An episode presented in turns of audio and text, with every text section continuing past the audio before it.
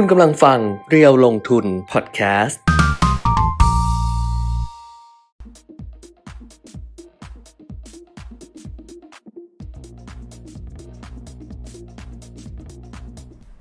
สวัสดีค่ะ สวัสดีครับ อัปเดตเทรนด์ลงทุนนะคะ กับเพจเดียวลงทุนค่ะ ทั้งทาง Facebook Live แล้วก็ YouTube Live นะคะ เรียวลงทุน Channel ครับ ช่องเรียวลงทุน วันนี้เจอกันวันพุธที่ 3 พฤศจิกายน 2564 มีเรื่องใหญ่เรื่องโตเรื่องมโหฬารเออโอฬารระทึก เป็นดีลที่เออถือว่าฮือฮาใช่มากในแวดวงการเงินนะ ถูกต้องเออเดี๋ยววันนี้คุณเปรมิตรไม่คุยเรื่องอื่นละคุยเรื่องนี้เรื่องเดียวให้ฟังเลยใช่เพราะว่าไม่ดิฉันก็สงสัย คือเออเดี๋ยวให้คุณเปรมิตรเล่าให้ฟังแล้วกันดิฉันก็อ่านคือข่าวมันเมื่อวานเนี้ยเรื่องของดีลของ SCB อะก็คือธนาคารไทยพาณิชย์ SCBX เนี่ยนะคะเออที่เข้าไปซื้อหุ้นของ บิดครับครับแต่เอเขาอเข้าไปซื้อในนามของบริษัทหลักทรัพย์ไทยพาณิชย์ใช่นะ SCBS เออ SCBS Securities ครับเนี่ยนะคะ SCBS ซึ่งเมื่อวานก็เป็นข่าวใหญ่หลังจากแบบอืมแตะแจ้งตลาดเข้ามาเพราะว่าดีลมันใหญ่มากมันหมื่นเจ็ดพันกว่าล้านครับเดี๋ยวให้คุณปิมิตรคุยให้ฟังเออเดี๋ยวแต่เดี๋ยวว่าจะที่ดิฉันถามคุเจาะณปิลึกมิตรกันเจาะลึกใช่กันใช่ใช่แล้วที่ดิฉันถามคุณปิมิตรไปเพราะว่าดิฉันก็เลยบอกว่าเฮ้ยอย่างเนี้ย คือ SCB ใช้เงินไป 17,000 กว่าล้านในการเออที่จะเข้าไปซื้อบิตคัพแบบเนี้ยครับผู้ถือหุ้น SCB เขาจะแบบ เฮ้ย แพงไปหรือเปล่าหรืออะไรเปล่าคุณปิมิตรบอกว่าไม่เลย ไม่แพงไม่แพงนะเลยทำไมไม่แพงเดี๋ยวจะเลยให้ดู เพราะว่าเออสำรวจความเห็นของบรรดานักวิเคราะห์มาแล้วอ่าอ่าเอออ่าซึ่งวันนี้หุ้น SCB ก็พุ่งขึ้นไปเนี่ยครับ2.7%นะคะอืมปรับตัวเพิ่มขึ้นเพราะฉะนั้นก็คงจะเป็นไปในทิศทาง บวก เขามองในเชิงบวก มองเธอนักบนักวิเคราะห์เอาว่าเออโดยสรุปตอนเนี้ยนักวิเคราะห์ค่ะส่วนใหญ่มองในเชิงบวกค่ะ นะแต่ว่าเดี๋ยวรายละเอียดอ่าที่มาที่ไป เป็นยังไงทำไมถึงเออกลายมาเป็นดีลแบบนี้ได้เดี๋ยวเดี๋ยวเดี๋ยวเดี๋ยวเราให้ฟังต่อไปเออนะเนี่คยรับเนอะโลกมันก็ทำให้เราไม่เบื่อหน่ายเนาะเออคือเราก็คิดว่าบางทีมันไม่มีเรื่องนู้นเรื่องนี้แล้วเราจะมาหงอยๆอะไรเงี้ยเออปรากฏมันมีเรื่องนู้นเรื่องนี้ทุกวันใช่ได้ตามใช่กันนะคะ เพราะฉะนั้นก็ฝากติดตามเพจนะคะ ทาง Facebook ของเรียวลงทุน ซึ่งเราก็พยายามพัฒนามีนู่นนี่นั่นมาฝากกัน ครับ ฝากกดติดตาม Subscribe ช่อง เอ่อเรียวลงทุน Channel ใน YouTube กันด้วยนะคะอ่าฮะก็จะได้ติดตามกันได้ครบถ้วนเออแล้วก็เพิ่มเติมผ่านทาง Line add เรียวลงทุน ซึ่งวันนี้เนี่ย คนที่เป็นสมาชิก Line แอดเรียวลงทุนก็จะได้รับข้อมูลใช่ไหมครับที่คุณเป็นมิส่งเข้าไปเป็นกราฟิกดิฉันเห็นเอสอวยยังไม่งามยังไม่ได้ดูเลยเออเห็นเด้งมาแล้วสวยงามเออเออทีเดียวน้องก็อ่าฮะทำมาแบบว่าดีทีเดียวนะครับเพราะฉะนั้นก็ฝากติดตามกันด้วยใครอยากจะสนับสนุนอ่าฮะที่แบบว่าให้เรามีกำลังใจในการทำงานนะคะ ช่องทางหนึ่งที่จะสนับสนุนกันได้ ถ้าเกิดสนับสนุนทางจิตใจอะก็ครับคือส่งข้อความมาอืมนะ ส่งข้อคอมเมนต์มาทักทาย กดไลค์กดแชร์อย่างเงี้ยให้ชาวอ่าฮะบ้านเขารู้ว่ามีเรื่องนี้อยู่ในโลกครับแต่ถ้าเกิดอยากสนับสนับสนุนทางการเงิน อันนี้ต้องเข้าเออมาเป็นสมาชิก Exclusive Member ใช่นะคะใช่ของ Line แอดเรียวลงทุน ซึ่งเราก็จะมีข้อมูลต่างๆเนี่ยส่งให้สมาชิกที่เป็น Exclusive Member สม่ำเสมออืมค่าสมาชิก 1,000 บาทตลอดชีพไม่ขึ้นค่ะ อยู่ไปอย่างนี้แหละครับเงินเฟ้อจะยังไงเราก็อยู่กันไปอย่างนี้อ่าฮะนะคะอ่าฮะเพราะฉะนั้นก็ฝากด้วยกันละกัน แล้วก็ขอบคุณสำหรับทุกๆ การติดตาม อ้าวครับเดี๋ยวก่อนที่จะไปดูเรื่องของดิวอภิมหาดิวส่งข้อความมาทักทายกันได้นะคะได้สำหรับครับทุกๆท่านเลยอ่าฮะก่อนจะไปดูอภิมหาดิวจะดู เดี๋ยวเดี๋ยวดูโควิดก่อนได้นะแต่ไม่ว่าที่จะถามว่าพร้อมหรือยังไงอ๋อพร้อมพร้อมเออแต่ว่าที่อ่าคุณแก้มพูดถึงเมื่อกี้เนี่ยค่ะเป็นบทความเลยนะ ที่ลงค่ะให้ให้อ่านก็คือค่ะ คอลัมน์ Real Life Real ลงทุนอ่าฮะนะครับ แล้วก็แจ้งให้กับสมาชิกในไลน์แอด Real ค่ะลงทุนได้ทราบด้วยค่ะนะเพราะว่าอ่าสมาชิกไลน์แอดเนี่ยเกือบหมื่นใช่เกือบใช่หมื่นเกือบแต่ว่าหมื่นคนมาผ่องถ่ายมาที่เพจ Real ลงทุนเนี่ยค่ะยังจำนวนน้อยอยู่ใช่เออค่ะก็เลยแจ้งให้ทราบอีกทีว่าบางทีเราไม่ได้ไปโพสต์อะไรในไลน์แอดค่ะเรามาโพสต์ในเพจในเพจเออนะคะดังนั้นคนที่เป็นสมาชิกค่ะไลน์แอดแล้วไม่ได้มาตามเพจค่ะเนี่ย อาจจะพลาดบางเรื่องไปค่ะนะครับก็ติดตามทุกก็เลยช่องไปเลยเออกดติดตามทุกช่องไปเลยอ่าฮะอย่าง Facebook ก็ติดตามกดไลค์กดติดตามอะมันจะอ่าเวลากดไลค์มันจะติดตามอยู่แล้วปะครับมันจะติดตามอยู่แล้วก็กดไป แต่เดี๋ยวนี้หรือว่าช่องทำไมมัน YouTube ก็ Subscribe กดติดตามไป คือเวลาเราเป็นเหมือนแอดมินของเพจอะเออเราจะไปดูข้อมูลเชิงลึกได้ไงอ่าปรากฏว่าบางทีบางบางโพสต์นะโพสต์ไป 20 นาทีอ่าพอไปดูข้อมูลเชิงลึก ปรากฏว่าไม่มี impression เลยก็คือไม่มีคนเห็นเลย แปลกมากเออไม่ก็ Facebook เขาปิดป่ะ นั่นสิเฟซบุ๊กเขาปิดไงเออเราก็ว่า Facebook เอ๊ะเขาปิดทำไมแต่เราโพสต์ว่าไปไม่ได้นะ เราว่าไม่ได้อ่ไม่ได้พระว่ดิเราอาศัยบ้านเขาอยู่เราอาศัยบ้านเขาอยู่แล้วเออออยู่ฟรีด้วยเออเราอาศัยบ้านเขาอยู่แบบว่า เออแล้วเจ้าอ่าฮะของเขาจะบอกว่าวันนี้ฉันปิดม่านไม่ให้ใครเห็นแกนะ แกอยู่ในที่มืดๆ ก็อยู่ไปเออเพราะฉะนั้นเนี่ย อ๋อ แต่ของดิฉันนะอย่าง Facebook ขวัญชนกวัตถุกุลแฟนเพจอะเออก็คือไม่ค่อยได้ดูไงไม่ค่อยได้ดูอินไซอ่าต์ไม่ได้แต่ดู แต่อินไซว่าต์ใช่ใช่แต่ว่าก็จะบอกทุกคนว่าให้คลิกเข้าไปดูแบบเหมือนไปส่องอะไม่แต่ถ้าต้อโพงไปสต์ส่องปุ๊บแล้วมีคนมาคลิกไลค์คลิกอะไรเนี่ยแสดงว่ามีคนเห็นไงอ๋อดิฉันเออคลิกตัวเองก่อนอ๋อดิฉันจะนี่เทคนิคดิฉันคือเออดิฉันจะไปคลิกตัวเองอ่าเพื่อให้คให้นคนเห็อื่นนเห็นว่าเออกูไปคลิกนะอ๋อก็คือเอาเอ่อเฟซส่วนตัวไปคลิกไปคลิกกับเพใช่จ ไอ้ใช่ตัวไอ้แฟนใช่แฟนเพจเอออย่างหนีหนีงานมารีวิวซีรีส์อะเออเออดิฉันก็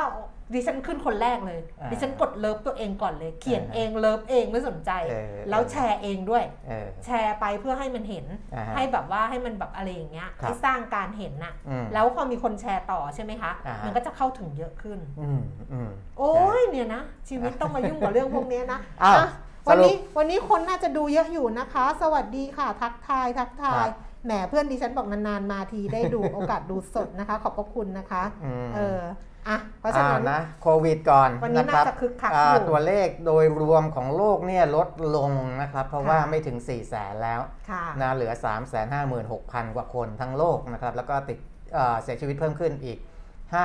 5,488 คนก็ถือว่าลดลงเช่นเดียวกันนะครับสหรัฐอเมริกาอันดับหนึ่งเนี่ยติดเชื้อ 49,800 กว่าค่ะรัสเซีย 40,000อ่า สหราชอาณาจักร39,970 ก็เกือบเกือบ40,000ค่ะตุรกี 28,600 กว่าคนนะยังเป็น 4 ประเทศที่มีผู้ติดเชื้อเกิน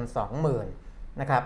ส่วนที่ติดเชื้อเกินหมื่น ก็เหลือไม่กี่ประเทศแล้วนะตอนเนี้ยอ่าเหลือยูเครน เยอรมันฮังการีนะครับแค่นี้เองอืมที่ติดเชื้อเกิน 10,000 คนนะครับนอกนั้นต่ำกว่าหมื่นหมดแล้ว แต่ไทยเราเนี่ยตัวเลขของเมื่อวานเนี่ย ติดท็อป 10 เลยนะ ค่ะ เพราะว่าของเรา 8,000 กว่าคนไงอ๋อ เพราะคนอื่นเขาแบบย่อๆเออแสดงว่ามาลแวดลงเนี่ยราทั้งโลกเนี่ยถ้าดูตัวเลขผู้ติดเชื้ออย่างนี้เนี่ยก็ค่ะดีขึ้นแล้วนะค่ะในฝั่งของผู้เสียชีวิตนะครับที่เกินพันคนยังมีอยู่ประเทศเดียวแหละอืมนะคือรัสเซียนะเดี๋ยวผมเลื่อนดูนิดหนึ่งนะครับพันหนึ่งร้อยห้าสิบห้าคนอืมหนึ่งหนึ่งห้าห้าสำหรับรัสเซียนอกนั้นต่ำกว่าพันหมดแล้วนะครับอืมสหรัฐ600กว่า อินเดีย 439 โรมาเนีย 300 กว่าบัลแกเรีย 300 กว่านะครับค่ะอะก็ในเชิงของผู้ติดเชื้อและผู้เสียชีวิตดูดีขึ้นค่ะนะครับดูดีขึ้น เพราะฉะนั้นการเปิดประเทศเราจะเห็นได้ว่าหลาย ๆประเทศอืมอ่าที่เปิดแต่เขามีกลยุทธ์แตกต่างกันนะอืมอืมเอออย่างญี่ปุ่นเขาก็บอกว่า เดี๋ยวเขาเขาก็เริ่มทยอยเปิดแล้วอืมแต่จากเดิมกักตัว 14 วันค่ะอ่า ลดลงมาเหลือ 10 วัน 7 วันค่ะตอนนี้จะลดลงมาเหลือ 3 วันอะไรอย่างนี้เป็นต้นอ่านนะครับ อาจจะยังไม่ได้ปล่อยฟรี แล้วก็อาจจะรับนักท่องเที่ยวจำกัดจำนวนนักท่องเที่ยวอืมอ่าเอาจาก 3,000 คนต่อวันเป็น 5,000 เป็นอะไรอย่างเงี้ยนะครับเขาก็จะใช้วิธีนั้นไปนะแต่ละประเทศตอนนี้ก็เปิดให้เดินทางไปมาหาสู่กันได้อย่างที่บอกนะครับ ส่วนประเทศไทยเราอ่าตัวเลขของผู้ติดเชื้อและเสียชีวิตนะครับ เดี๋ยวไปดูกันนิดหนึ่งในอ่าดูในแง่ของจมตัวเลขรวมก่อนเจมขึ้นเพจให้แล้วอ่าขึ้นเพจไปแล้วใช่ไหมขึ้นละเจมขึ้นละเอ่อติดเชื้อ 7,679 คนค่ะเมื่อวาน7,574 ก็เพิ่มขึ้นมานิดหน่อยนะครับอืมแต่อย่างที่บอกว่าเดี๋ยวต้องสักอาทิตย์อาทิตย์หนึ่งมั้ง หลังเปิดประเทศแล้วเนาะเออถึงจะอาเห็ทิตนย์หนึ่งว่าสองอาทิตย์อะสิบเออสี่เออวันอะลองครับดูว่าครึ่งเดือนอะเออว่าว่าจะมีตัวเลขอะไรที่เปลี่ยนแปลงเพิ่มขึ้นค่ะ นะครับ ส่วนผู้เสียชีวิตเนี่ยลดลงนะครับ เมื่อวาน 78อืมวันนี้เข้ามาเนี่ย 56 คนนะครับอืมก็ถือว่าดีขึ้นอ่าส่วนจังหวัดต่างๆนะครับ ไล่เรียงดูนิดหนึ่งอือหือนะสำหรับอ่า10 จังหวัดแรกที่มีผู้ติดเชื้อสูงๆกรุงเทพมหานครเหลือ 807 คนนะค่ะปัตตานีสงขลา อันนี้ 400 กว่าอืม450 กว่า 480 กว่าคนอืมยะลา ชนบุรีเชียงใหม่ 300 กว่าคนนะครับค่ะ320 กว่า ขอนแก่นสุรินทร์ตรังแล้วก็สมุทรปราการค่ะนะอันนี้ 200 กว่าคน จะเห็นได้ว่าอ่าภาคใต้ที่เคยติด top 10 กันเป็นแบบพรึบเลยเนี่ยอ่าก็หลุดจาก top 10 ไปแล้ว เพราะว่าโดนแซงด้วยสมุทรปราการ สุรินทร์ขอนแก่น นะชลบุรีกลับมาติดอันดับ 5 อีกครั้งหนึ่งเชียงใหม่ก็มาเชียงใหม่ก็จะติด top top เออช่วงนี้จะติด top top 10 อยู่ตลอด10กันนะแบบเพราะว่าว่าเขาผู้ติดเชื้อเขาประมาณ 300 กว่าคนนะค่ะครับ ค่ะนะ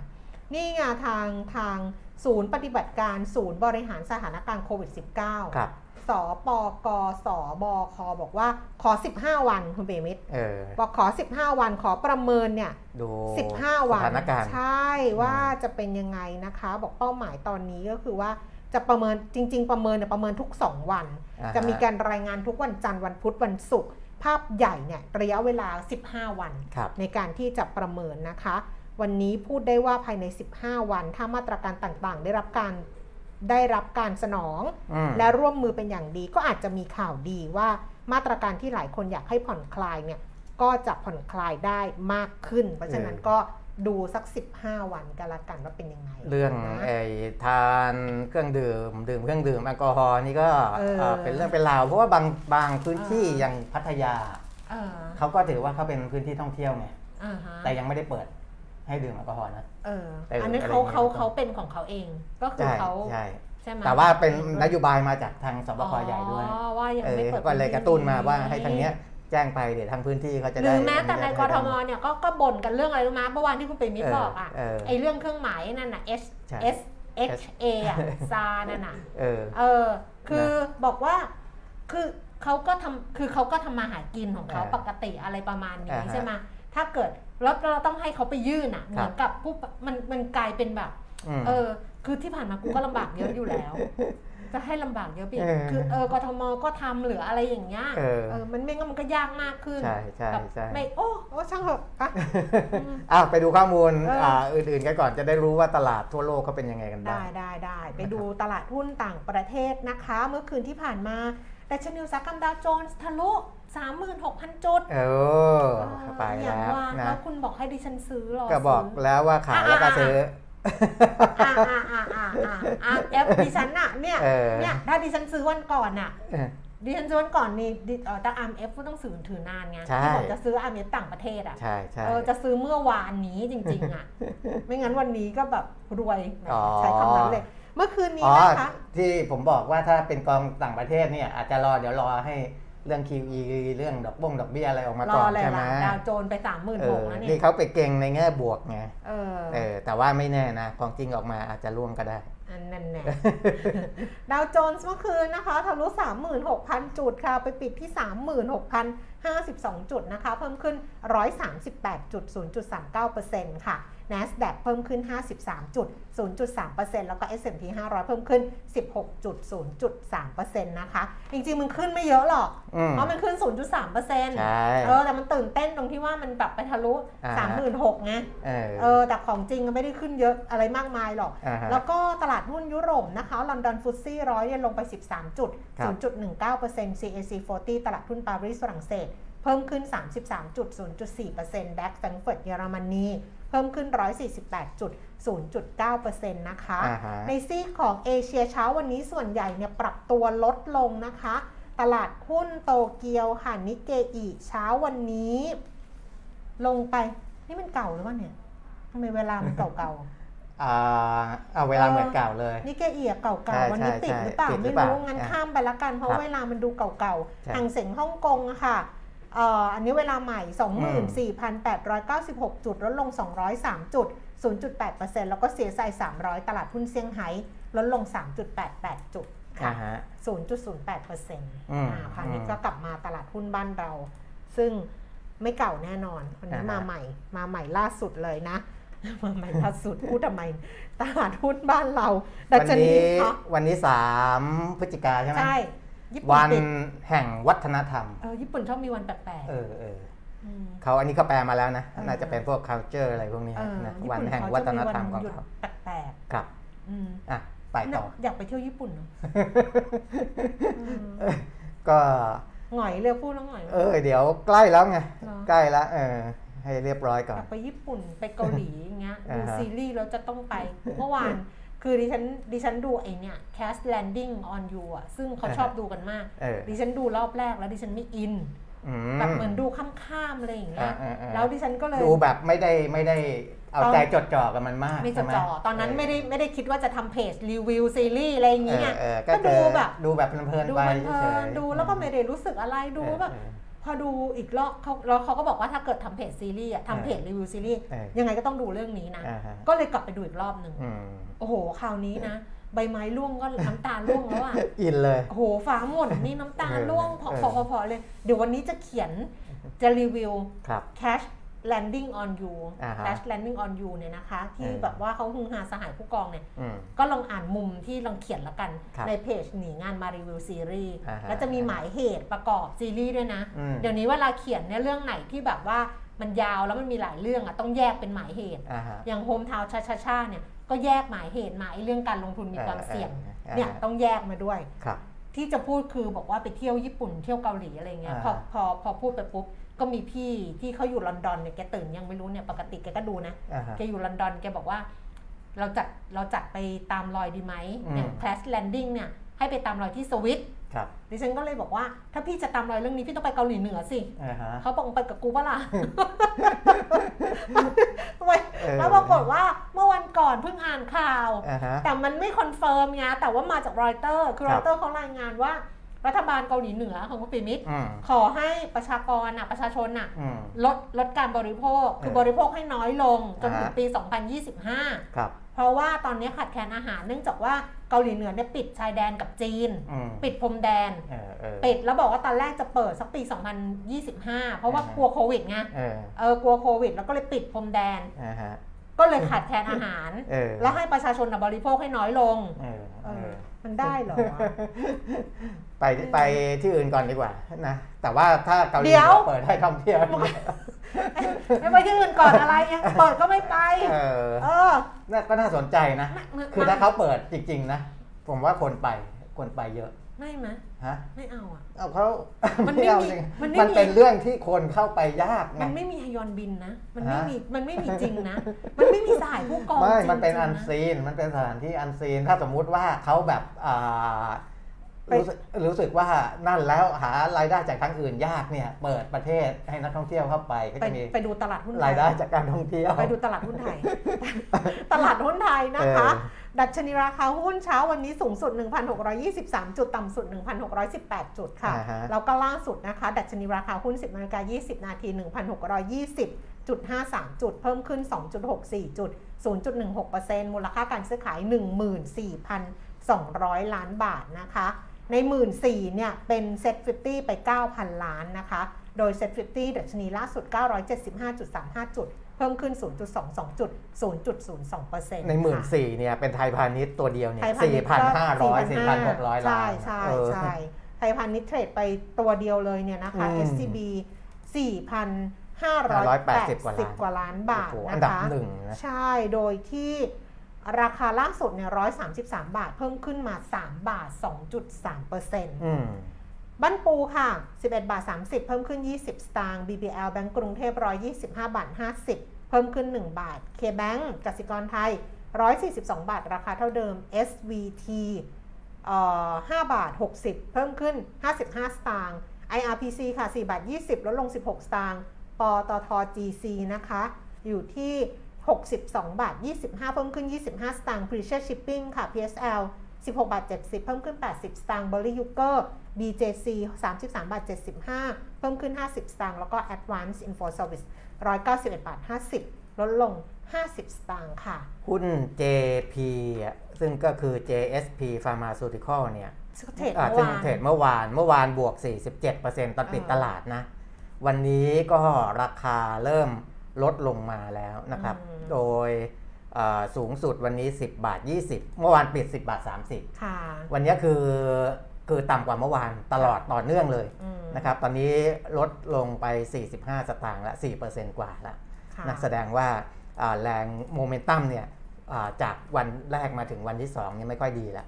นะก็เริ่มมีการขายออกเขาอยู่มา MAI ใช่ไหมเมื่อวานใช่ที่เราบอกใช่ใช่เอออยู่ MAI นะนะครับอะอัตราแลกเปลี่ยนค่ะดอลลาร์บาท 33 บาท 35 สตางค์ราคาทองคำสำหรับเช้าวันนี้ 3 พฤศจิกายนนี้เปลี่ยน 2 รอบนะคะ ล่าสุด 1,780 เหรียญต่อออนซ์ค่ะ ราคาทองในบ้านเรา 28,050 บาท แล้วก็ 28,150 บาทราคาน้ำมันมีปรับลดลงมาบ้างแล้ว เบรนท์83 เหรียญ49 เซนต์ลงไปเหรียญ3 เหรียญ 23 เซนต์ต่อบาร์เรลนะคะเวสเท็กซัส 82 เหรียญ 45 เซนต์ลดลง 1 เหรียญ 46 เซนต์แล้วก็ดูไบ โอ้ดูไบราคาเก่ามากอะอืมราคาเก่ามากไม่รายงานดีกว่า เพราะมันอ่าฮะ81 เหรียญใช่59 เซนต์ใช่ทั้ง 4 วันที่แล้วอ่าฮะราคาเก่าเพราะฉะนั้นข้ามไปเลย ก็และก็ย่อลงมาแล้วสำหรับราคาน้ำมันครับอะเมื่อวานนี้มีคุณจี๊ดส่งข้อความมาทางว่าไลน์แอดไลน์นะ ส่งมาทางไลน์อ่าแอดยาลงทุนบอกว่าขอบคุณคุณปิยมิตรที่ อ่าฮะอธิบายเรื่อง eternal ครับละเอียดเลยเข้าใจถ่องแท้เออเออ เห็นไหมต้องเราต้องให้เวลาอ่าไปหาต้องใช้เวลาเอในอการมาถามปุ๊บตอบปั๊บถามปุ๊บตอบปั๊บอืมอ้าว อืม ดูสัญญาณที่จะมีการประชุมเฟดหน่อยนะครับ ค่ะ ว่ามีส่งสัญญาณมาทางตลาดพันธบัตรสหรัฐบ้างไหม ก็ยังไม่มีนะ อืม ไม่ไม่ไม่มีไม่ไม่ไม่ชัดเจน เพราะว่าอ่าพันธบัตร10 ปีเนี่ย อัตราผลตอบแทนก็ลดลงมาจาก 1.58อืมมาเหลือ 1.56%ค่ะสองปีก็ลดจาก 0.50 มาเป็น 0.46%ถ้าจะบอกว่าสัญญาณอ่ามีเล็กๆ ก็คือเป็นในเชิงดีค่ะในในเชิงในในเชิงที่ดีเหมือนกับว่าอ่าไม่ได้กังวลมากอืมนะว่าดอกเบี้ยจะขึ้นเร็วหรืออะไรอืมนะครับ เพราะถ้าอ่าแต่แต่มันมันมันมีเล็กๆเหมือนกันนะว่ามีเงินไหลเข้ามาในตลาดอ่า พันธบัตรหรือว่าตลาดตราสารหนี้เนี่ยมากขึ้นบ้างแต่ยังไม่ได้ชัดเจนมากนะเดี๋ยวรอดูแล้วกันว่าเฟดหรือว่าธนาคารกลางสหรัฐจะส่งสัญญาณอะไรนะครับอือฮึส่วนอาอีกเรื่องหนึ่งซึ่งจริง ๆ เตรียมไว้ว่าจะพูดเมื่อวันก่อนในเรื่องของตลาดหุ้นโลกอะเมื่อวานนี้ เออ เมื่อวานหรือเปล่าดูน่อยก็ได้เมื่อวานอ่าที่เดี๋ยวเจมส์ให้เจมส์เอาเอาเพจที่เคยฝากไว้ในเรื่องของอา หุ้นตัวต่างๆอะจบนะรายการเมื่อวานแล้วเจมส์บอกพี่ครับ ไม่ได้ขึ้นเพจคุยเรื่องอื่นแล้วลืมไงนะเป็นเรื่องของ Market Cap ในอ่าหุ้นที่จดทะเบียนอยู่ในแต่อันนี้มันนัสแดกมันเป็นเก่าเนอะอ่าของเมื่อวานเมื่อวานไม่วันเป็นไรนี้อาจจะขึ้นมาอีกก็ได้นะอ่านี่ไงอืมผมจะพูดถึงตัวใหม่เออให้เออนะครับ คือเดิมเนี่ยที่เราเคยบอกไปเนี่ย Apple อืมนะครับซึ่งมี Market Cap ไอตัวเลขข้างล่างอะที่เห็น 2 จุดกว่าๆเห็นปะอ่าอ่าอ่านั่นอะคือ Market Cap สองจุดสี่หกอ่า T ก็คือ trillion ก็คือล้านล้านสองจุดสี่หกล้านล้านเหรียญสหรัฐอ่านะครับเดิมเนี่ย Apple เป็นอันดับหนึ่งค่ะแล้วก็โดนตอนเนี้ยโดน Microsoft แซงอ่านะของเมื่อวานเนี่ย2.47อ่าวันนี้หุ้น Microsoft ขึ้นมาอีกก็เลย เป็น 2.5 ละโอ้สองจุดห้าล้านล้านเหรียญ 2.5 ล้านล้านเหรียญอ๋อสหรัฐแล้วเป็นอันดับหนึ่งนะแซงอ่า Apple ขึ้นมานะครับ Apple เนี่ยเหลือ 2.46อืมอ่าเท่าเท่าเดิมเท่าเมื่อวานเดิมเพราะว่าราคาก็ใกล้เคียงกันอืม Google หรือว่า Alphabet เนี่ย1.93อืมอ่าเมื่อวาน 1.90 วันนี้ราคาเพิ่มขึ้นมาเพิ่มขึ้นนะครับ Amazon 1.68อืมนะก็เท่าเท่าเดิมเทสลาเทสลาเนี่ย ราคาเมื่อวานเนี้ยทำสถิติสูงสุดเป็นประวัติการณ์อ่านะครับคือพันสองร้อยแปดอืมวันนี้อ่าเมื่อคืนนี้ปิด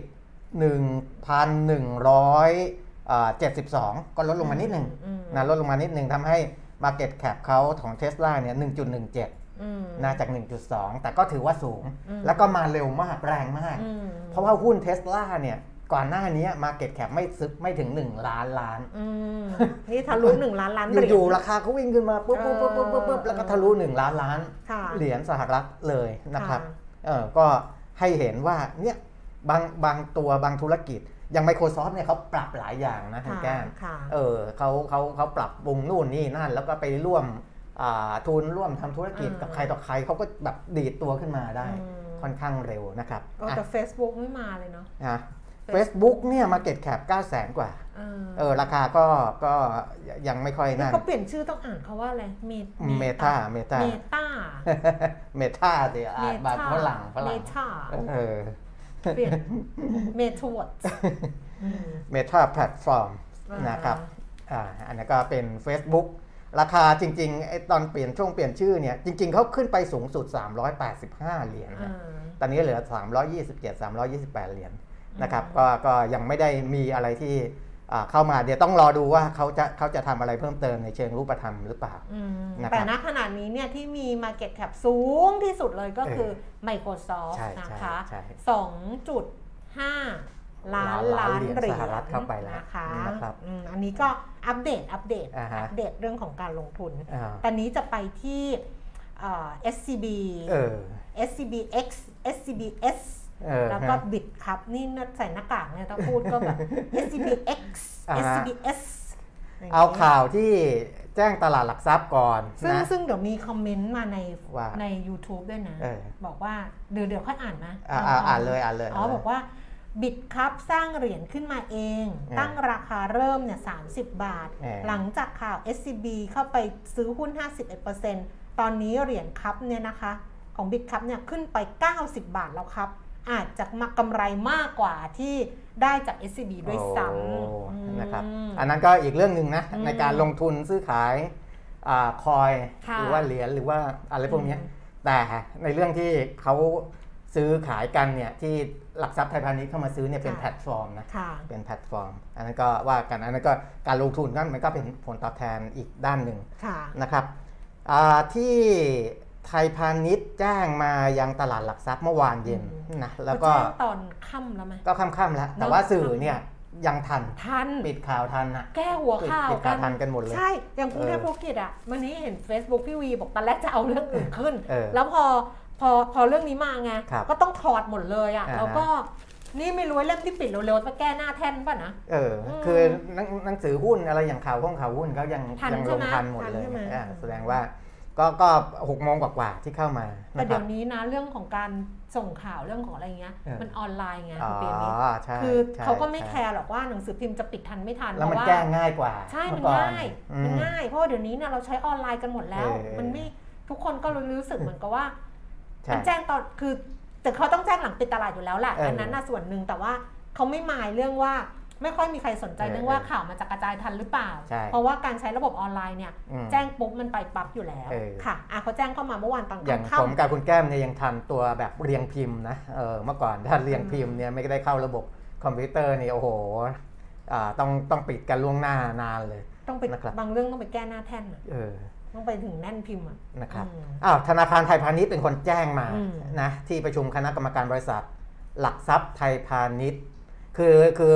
เนื่องจากหลักทรัพย์ก็เป็นบริษัทย่อยของธนาคารไทยพาณิชย์ค่ะนะธนาคารไทยพาณิชย์ก็แจ้งแทนบริษัทหลักทรัพย์ไทยพาณิชย์ด้วยค่ะนะครับอ่าซึ่งประชุมเมื่อวันที่ 2 พฤศจิกายนเนี่ยอืมมีมติอนุมัติให้ SCBS ซึ่งเป็นบริษัทย่อยของธนาคารอืมเข้าทำสัญญาซื้อหุ้นกับบริษัท Bitkub Online อืมนะครับจากบริษัท Bitkub Capital Group Holdings นะในสัดส่วนร้อยละ 51 ของจำนวนหุ้นทั้งหมดของ Bitkub คิดเป็นมูลค่ารวมประมาณ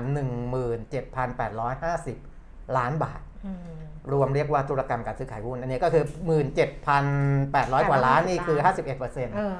อ่าเท่ากับมูลค่าของบริษัทนี้ก็ Bitkub อะอ่าประมาณ 35,000 กว่าอืมนะก็ถ้าตีเป็นเงินเหรียญสหรัฐก็คือพันล้านเหรียญนี่ไงถูกไหมยูนิคอร์นเออยูนิคอร์นอ่าเขาถือว่า ก็ก็เป็นยูนิคอร์น Unicorn ตัวหนึ่งนะครับอืมอ่าก็แต่ว่าเดี๋ยวอ่าจะให้ดูว่าราคาที่เขาซื้อขายหุ้น 17,850 ล้านเนี่ยถูกหรือแพงอย่างไรนะครับ เอาที่แจ้งมาก่อนว่า Bitkub เนี่ยที่ทางแบงก์ไทยพาณิชย์แจ้งเป็นอ่าธุรกิจที่ให้บริการศูนย์ซื้อขายสินทรัพย์ดิจิทัลอืมนะครับเราเรียกว่า Digital Asset Exchange อืมเป็นเหมือนศูนย์ซื้อขายอืมศูนย์หนึ่งซึ่งตะอ่า ก.ล.ต. เนี่ยเวลาเขาเปิดให้ใบอนุญาตก็จะมีให้ใบอนุญาตอืมประเภทต่างๆนะครับ ซึ่ง Bitkub เนี่ยซึ่งก่อนหน้านี้เนี่ยศูนย์ซื้อขายหรือว่า Exchange เนี่ยเคยมีอยู่หลายบริษัทค่ะแล้วก็ปิดไปนะครับอ่าเราจะเห็นว่าตอนเนี้บิตคัพก็เลยกลายเป็นรายใหญ่ที่สุดรายใหญ่นะครับอืมรายที่เคยเป็นคู่แข่งเขาเนี่ยที่เคยเปิดอืมแล้วก็พอระบบต่างๆ ไม่ได้มาตรฐาน มีคนมาลงทุนซื้อขายแล้วปรากฏว่าอ่าการให้บริการหรือการติดขัดอะไรเงี้ยอ่า กรตเคยให้เวลาในการแก้ไขแล้วแก้ไขไม่ได้ก็ปิดไปอืมทำให้ Bitkub ตอนเนี้ยใน 9 เดือนแรกของปี 64 เนี่ยนะครับก็คืออามกราจนถึงกันยายน 64 เนี่ย Market Cap ของ Bitkub เนี่ย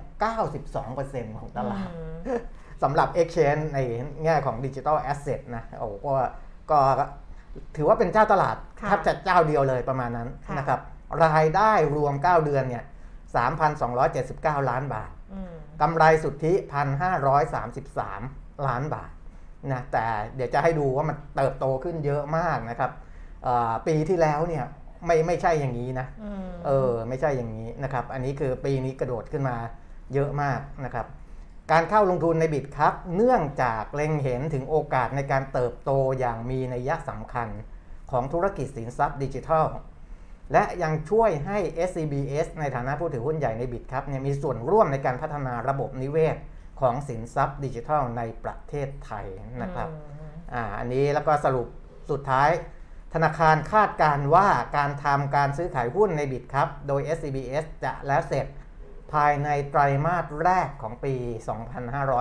2565 นะอะช่วงนี้ก็ไปทำกระบวนการอะไรต่างๆกันนะครับ แล้วก็ เดี๋ยวไตรมาสแรกปี 65 แล้วเสร็จแล้วธนาคารจะอ่าแจ้งความคืบหน้าต่อไปนะครับอืมคนที่แจ้งมานะเนี่ยเดี๋ยวผมจะลงไปอ่าขยายความจากคนที่แจ้งมานี่แหละ คุณแก้มอืมอืมคุณอารักษ์สุธีวงศ์ค่ะเป็นผู้จัดการใหญ่ธนาคารไทยพาณิชย์ค่ะนะครับอ่าถ้าจำกันได้ธนาคารไทยพาณิชย์เนี่ยมีผู้จัดการใหญ่ 4 คนใช่นะซึ่งตั้งเมื่อเดือนกุมภาพันธ์ค่ะ2562 ค่ะคุณอารักษ์สุธีวงศ์เนี่ยเป็นหนึ่งใน 4 ของผู้จัดการใหญ่ค่ะนะครับ และอาตอนหลังเนี่ยคุณอารักษ์เนี่ยได้รับการแต่งตั้งมาเป็นประธานเจ้าหน้าที่บริหารบริษัทหลักทรัพย์ไทยพาณิชย์อืมและเป็นคนดู SCB 10X ด้วยอืมนะครับอ่าเดี๋ยวจะว่ากันไปนี่เป็นหนึ่งในผู้จัดการใหญ่ที่มีบทบาทอือหือในการเข้าไปลงทุนนะครับอ่าจากผู้จัดการใหญ่เขามีทั้งหมด 4 คนนะอย่างที่บอกเอ่ออะมามาดูขยายความกันนิดนึงก่อนนะครับ ถ้าไปดูจากผลการดำเนินงานอย่างที่บอกว่ามีการเติบโตอย่างก้าวกระโดดเนี่ยนะครับของบิตครับ ปีที่แล้วเอ่อ2020 ก็คืออือ2563หือรายได้ของบิตคัพเนี่ย331 ล้านอืมก่อนจะมาเป็น 3,000 ล้านใน 9 เดือนแรกอืมคิดดูอืมอันนี้คือ การเติบโตแบบก้าวกระโดดนะครับ และตรงกับเจตนารมณ์หรือความตั้งใจตั้งแต่ที่เขาอืมเอ่อตั้ง 4 ผู้จัดการเลยนะอืมแล้วก็เกิด SCBX ค่ะ SCB 10X ขึ้นมาค่ะเนี่ยเขาบอกเลยว่าในสายธุรกิจที่อ่าดรอารักษ์ดูเนี่ยจะเน้นธุรกิจที่มีการเติบโตอย่างก้าวกระโดดอืมนะครับ ซึ่งอันเนี้ยสอดคล้องกัน นะจากรายได้ 300 ล้านมาเป็น 3,000 ล้านอืมนะครับ จากกำไรสุทธิปีที่แล้ว 80 ล้านบาทคุณแก้มค่ะ9เดือนแรกปีนี้กระโดดขึ้นมาเป็น1,533ล้านบาทนะโอ้ก็ก็เติบโตแบบก้าวกระโดดนะครับ โดยทุนนะส่วนของทุนก็คือ Equity เนี่ย363 ล้านมาเป็น 1,800 กว่าล้านนะครับ อันนี้ให้ให้ดูในอ่า เชิงของรายได้และกำไรก่อนนะครับอ่าเดี๋ยวไปดูต่อเนื่องไปเลยว่า การตีราคาเนี่ยที่บอกว่ามันไม่แพงเพราะอะไรอ่านะมูลค่าซื้อขายพันเจ็ดร้อยแปดเอ่อหนึ่งหมื่นเจ็ดพันแปดร้อยห้าสิบแปดร้อยห้าสิบล้านบาทเนี่ยซึ่งมันเป็นดิวที่ใหญ่มากเออแล้วก็ยังยังคิดอยู่เลยว่า เอ๊ะเขาซื้อซื้อถูกซื้อแพงหรือเออว่าราคาเป็นยังไง แต่ว่า SCB ก็คงไม่ไปซื้ออะไรแพงอะก็ครับคิดอยู่อะอ่าฮะอืม ก็คืออาถ้าเทียบราคากับยอดขายค่ะนะมันก็ตกประมาณสัก 8 เท่าอืมใช่ไหมไม่ไม่รู้นะประมาณนี้อืม PE เนี่ยประมาณสัก 17 เท่ากว่าอืมๆนะครับอ่าแล้วก็ price per book เนี่ยประมาณ 14.5 เท่า อันนี้อันนี้หมายถึงของนมูระนะ อันอันนี้หมายถึงดิวที่ไปซื้อบิตครับเนี่เนี่ยยนะเนี่ยเนี่ยนะครัอันบเนี้ยนะเอันนี้อ่าเดี๋ยวอ้างอิงหน่อยเอออัอันนี้จากบริษัทหลักทรัพย์นมูระพัฒนสินอ่าอ่านะครับอะก็อ่า ไอตัวสัดส่วนตรงนี้เนี่ย เราจะรู้ว่าถูกหรือแพงต้องไปดูว่าดีลแบบเนี้ยที่เคยเกิดขึ้นเนี่ยเขาซื้อขายมักันนต้องเทียบท่าเคียงใช่ใช่มันต้องมี benchmark เทียบอ่าเคียงเขาก็ไปเทียบกับอ่าอืมบริษัท Coinbase Global อ่าอืมนะครับซึ่งเป็นบริษัทที่จดทะเบียนอยู่ในตลาด NASDAQ ของอืมสหรัฐนะครับซึ่งมีราคาต่อยอดขายเนี่ย 13.6 เท่า สูงกว่าเคสสูงกว่าดีลนี้นะอ่า PE 33.7 เท่าอ๋อก็สูงกว่าดีลนี้สูงกว่า PE เขาซื้อกัน 33 เท่ากว่าค่ะเลยนะค่ะแต่ PE ดีลนี้เนี่ยสิบ17สิบเท่ากว่า เอออม price per book เนี่ยอ่าราคาต่อมูลค่าทางบัญชีเนี่ยอืมอ่าในดีลของ Coinbase เนี่ยอืม Coinbase Global เนี่ย 14.6 เท่าอืมเคสนี้ 14.5 เท่า ก็ใกล้เคียงใกล้กันเคียงกันอ่าก็ใกล้เคียงกันค่ะแต่ว่าอ่าดูจากเรื่องของ PE ดูจากการเติบโต ดูจากอะไรแล้วเนี่ยค่ะแสดงว่าดีลนี้เนี่ยซื้อ ไม่ได้แพงไม่ซื้อไม่แพงอ่าซื้อไม่ได้แพงซื้อไม่นะครับ แล้วก็มีเอ่อความเห็นที่น่าสนใจนะครับ ก็คือเออมีเช้านี้ก็ก็เอ่อหลายคนก็พูดถึงเหมือนกันนะครับ แต่ว่าของคุณกิตพลภัยภัยสารกิจเนี่ยผู้อำนวยการฝ่ายวิเคราะห์และนักกลยุทธ์ของบริษัทหลักทรัพย์ UOB เฮียนอันนี้น่าสนใจคุณแก้มอืมเขาบอกว่าอ่าสิ่งที่เขามองกับการลงทุนครั้งนี้นะ บิตครับเนี่ยเป็นผู้เล่นรายใหญ่ อันนี้เมื่อกี้บอกไปแล้วอืมไอ้ Market Share 92%เนี่ยอ่าใหญ่ที่สุดแล้วนะครับ แล้วก็มีโอกาสเติบโตมากกว่านี้นะครับสองก็คือความสามารถในการทำกำไรที่สูงนะเมื่อกี้บอกไปแล้วนะ ว่าการเติบโตแบบก้าวกระโดดทีเดียวนะครับอ่าแล้วก็ถ้าดูการทำกำไรของบิตครับเนี่ยอืม เทียบกับบริษัทหลักทรัพย์ทั่ว ๆ ไปอืมนะครับกำไรของบิตครับสูงกว่าบริษัทหลักทรัพย์ที่มีส่วนแบ่งการตลาดใกล้เคียงกันเนี่ยอ่าค่อนข้างค่อนข้างสูงเลยนะค่ะคือที่ทางแบงค์แจ้งมาจะมีตัวหนึ่งที่บอกว่ามูลค่าซื้อขายสินทรัพย์ดิจิทัลที่รายงานต่อกรตเนี่ยทั้งหมดประมาณ 1.03 ล้านล้านบาทนะครับปริมาณซื้อขายหุ้นไทยประมาณ 16.43 ล้านล้านบาทไอสัดส่วนการซื้อขายในสินทรัพย์ดิจิทัลเนี่ยประมาณ 6.5%ของปริมาณอืมซื้อขายในตลาดหุ้นไทยอืมแต่ว่าบิตครับเนี่ยมีสัดส่วน 92%ใน 6.5%เนี่ย6.5%ก็ครองเออครองจะทั้งหมดอะ ใช่ เกือบทั้งหมดอะ นะครับอืมเอ่อซึ่งตลาดไอ้มูลค่าตลาดมันอาจจะใหญ่เล็กต่างกัน แต่ถ้าดูการทำกำไรเนี่ยนะบิตครับทำกำไรได้สูงกว่าเอ่อไอ้มาไอ้โบรกเกอร์ที่มี Market Share เท่า ๆกันอืมนะในตลาดหุ้น และสูงถึงระดับใกล้เคียงกับโบรกเกอร์ที่อยู่ r รงกิ้งอันดับ1-2อืมด้วยซ้ำไปนะครับอ่าอันนี้ก็เป็นอีกตัวหนึ่งที่ทำให้มองเห็นศักยภาพนะครับค่ะเรื่องที่ 3 ที่คุณกิตพลมองคือราคาซื้อขายเนี่ยไม่แพง ไม่แพง ไม่แพงใช่ไหมไม่แพงเมื่อเทียบกับการเติบโตเติบโตและโอกาสการซื้อขายสินทรัพย์ และธุรกรรมดิจิทัลใหม่ก็คือแบงนะครับก์ไทยพาณิชย์ก็ได้แหละอ่าก็ได้แหละ ก็จะได้มากกว่าครับเมื่อรองรับกับ คือมันก็ไม่ต้องเริ่มเอง เออ มันก็มีเจ้าตลาดเริ่มไว้แล้ว ถูกแล้วเราก็แล้วไทยพาณิชย์เองเนี่ยเขาก็มีความสามารถในการที่จะอ่าเอาไปเอาไปต่อ ครับเอาไปต่อได้อยู่แล้ววันนั้นเนี่ยพลังของการต่อยอดเนี่ยมันก็จะใช่ ไปอีก เหมือนกับเหมือนกับส่งจรวดขึ้นอะ เออคือแบบ อะอันนี้ฟู่ดรอารักษ์เขาพูดนะเรื่องส่งจรวดเนี่ยอ๋อนี่พูดเหมือนเขาเลย คนที่ดูที่เป็นประธานเจ้าหน้าที่บริหารหลักทรัพย์ไทยพาณิชย์เนี่ย นี่ได้อ่านยังไม่ได้อ่านใช่ไหมไม่ได้อ่าน เออเนี่ยเขาบอกเลยหรอ เขาส่งจรวดจากฐานเนี่ยไป 3 บริษัทแล้ว เดี๋ยวเล่าให้ฟังต่อไปนะครับไอตัวไอเหมือนตัวส่งนี้จไปรดูวดเออนึกนึกถึงเพราะพอดีดูซีรีส์จีนอ๋อส่งจรวดฟู่ขึ้นไปอย่างเงี้ยเออแล้วมันเหมือนมันเหมือนทะลุได้ไงอ่าคือถ้าเกิดบิดครับอยู่กับตัวเองก็เขาก็จะได้ประมาณหนึ่งเออไทยพาณิชย์ถ้าเขาไปเริ่มใหม่เขาก็คงต้องเริ่มตั้งแต่วิศวะแบบวิศวกรออกแบบจรวดอะอ่าฮะแต่อันนี้มีจรวดแล้วไงเออเขาก็แค่แบบว่าจุดเชื้อเพลิงมันไงใช่แล้วส่งมันออกไปนอกโลกใช่อืมใช่เหมือนมะเหมือนมะเออเออ ใกล้เคียงเลยได้หรือนี่ดูแต่ซีรีส์เรื่องเดียวกันอะนะแล้วก็ฐานลูกค้าของบิดครับเนี่ยนะก็ไม่ได้ซ้อนทับกับหลักทรัพย์ไทยพาณิชย์ใช่ใช่ใช่เพราะว่าคนลงทุนละหุ้นอยู่กับคนแล้วลงทุนสินทรัพย์ดิจิทัลเนี่ยเออเป็นคนที่อ่าคนละฐานน่ะสไตล์การลงทุนคนละกลุ่มอะต่างกันคนละกลุ่มอ่าความเน้นความเสี่ยงอืมต่างกันอืมอะไรพวกเนี้ยแต่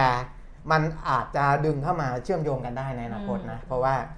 อ่าบางทีคนที่ลงทุนสินทรัพย์อืมเสี่ยงเนี่ย ก็อาจจะมาแบ่งพอร์ตมาลงทุนในหุ้นในเออสินทรัพย์ที่มันเสี่ยงน้อยกว่าอะไรบ้างนะคนที่เสี่ยงน้อย พอมีเงินเยอะขึ้น รู้สึกว่าเออเงินส่วนหนึ่งก็เอาไปเสี่ยงได้มากขึ้น มันก็มีโอกาสที่จะขยายฐานลูกค้าได้มากขึ้นนะครับอ่าเรื่องต่อมาก็คือเรื่องของการเข้าสู่เทคโนโลยีอ่าธุรกิจที่มีเทคโนโลยีเป็นฐานเนี่ยหรือเรื่องของอาสินทรัพย์ดิจิทัลอะไรเงี้ยคือถ้า ธนาคารไม่เข้าสู่ธุรกิจนี้ ใช่ ในอนาคตก็ต้องถูกลิสต์ละใช่ อยู่แล้ว เพราะว่าอ่าคนอาจจะไปสนใจในตลาดนี้มากขึ้นใช่ Market Share 6.5%ของมูลค่าตลาดหุ้นอ่ามันอาจจะเพิ่มขึ้นเป็น 10 กว่าเปอร์เซ็นต์อะไรก็ได้ นั่นมันนั่นหมายความว่าก็จะมาแย่งค่ะเอ่อฐานตรงนี้นะแล้วก็แทนที่ธนาคารจะรอให้เกิดเรื่องแบบนั้นเนี่ยออก็ทำซะก่อน เออ ก็อ่าชิงเข้าไปชิงเลซะยก่อนเข้าไปเอ่ออยู่ใน จะมองแล้วว่าจะถูกดิสลอฟด้วยอะไรก็เข้าไปอยู่ตรงนั้นเลอยู่ยตรงนั้นก็จะไม่ถูกเลยดิสลอฟอ่านนะครับ จะไม่ถูกอ่าการการแย่งชิงไปอืมนะครับอ่าอันนี้ก็เป็นเรื่องหลักๆ ที่คุณกิตพลมองว่า เพราะฉะนั้นดูแล้วอันเนี้ยดีอะใช่ไหมเออเออดูแล้วดีเออไงจึงมองว่าเป็นเชิงบวกแล้วก็